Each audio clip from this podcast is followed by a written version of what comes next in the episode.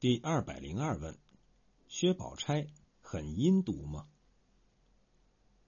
宝钗正和袭人说话，走来一个老婆子，说金钏跳井死了。那袭人想素日同气之情，不觉落下泪来。薛宝钗却很冷静，只说了一句：“这也奇了。”然后就急忙来到王夫人处来道安慰。当王夫人对他说了金钏的事情，他说。姨娘是慈善人，固然这么想。据我看来，她并不是赌气投井，多半是她下去住着，或是到井跟前贪玩，失脚掉下去的。她在上头拘束惯了，这一出去，自然要到各处去玩玩逛逛，岂有这么大气性的理？纵然有这么大的气性，也不过是个糊涂人，也不为可惜。他紧接着又说：“姨娘也不劳念念于兹，十分过不去。”不过多赏他几两银子，罚送他，也就了了主仆之情了。这一番话可说很是得体，可是宝钗就因了这一番话，长期以来大受诟病。许多论者根据这一番话，就认定薛宝钗这个人很是阴冷毒狠，毫无同情之心，实际上成为王夫人打杀金钏的帮凶。我们读书的时候。有这样一条道理，叫做“作者未必然，读者何必不然”。是说作者怎样写是作者的事儿，读者怎样读是读者的事儿。读者完全有理由读出作者并未想写的内容。应该说，一般的读书之时这样读是有道理的，它可以让人们读出许多作者主观上并没有写出的内容，读出许多新意。可是，当我们认真评价一部作品的时候，再这样读就要慎重一些，因为我们首先要弄清楚是作者的原意，他的原始的创作意图。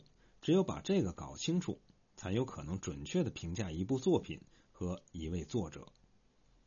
曹雪芹在此处如此处理薛宝钗，可不是要给我们写出一个阴冷狠毒的少女来，恰恰相反。他是要为我们写出一个识大体、懂加法、有心机、有决断的多才少女。首先，我们看他对此事的最初反应。当袭人落泪的时候，他却说了一句：“这就奇了。”仅仅这一句话，就把他与袭人的不同身份地位、不同的修养素质完全写出。一个丫头跳井死了，在旧日大家族。虽说算不得什么大事儿，可也不是一件小事儿，弄不好会惹出一系列的麻烦。袭人作为一个丫头，误伤其类，第一反应当然应该是落泪。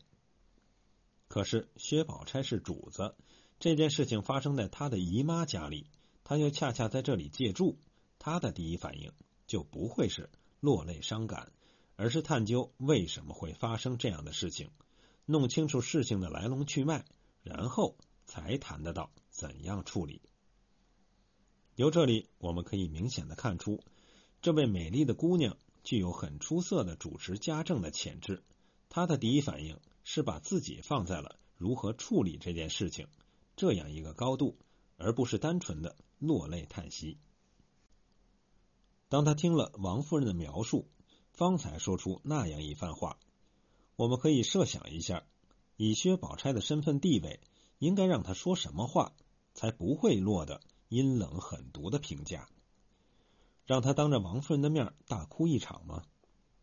那无异于对于王夫人的直接指控，当面指责王夫人不该如此对待一个可怜的丫头。别说在那个时代，就是在今天，如果长辈出了这样的事情，作为一个晚辈，可能这样做吗？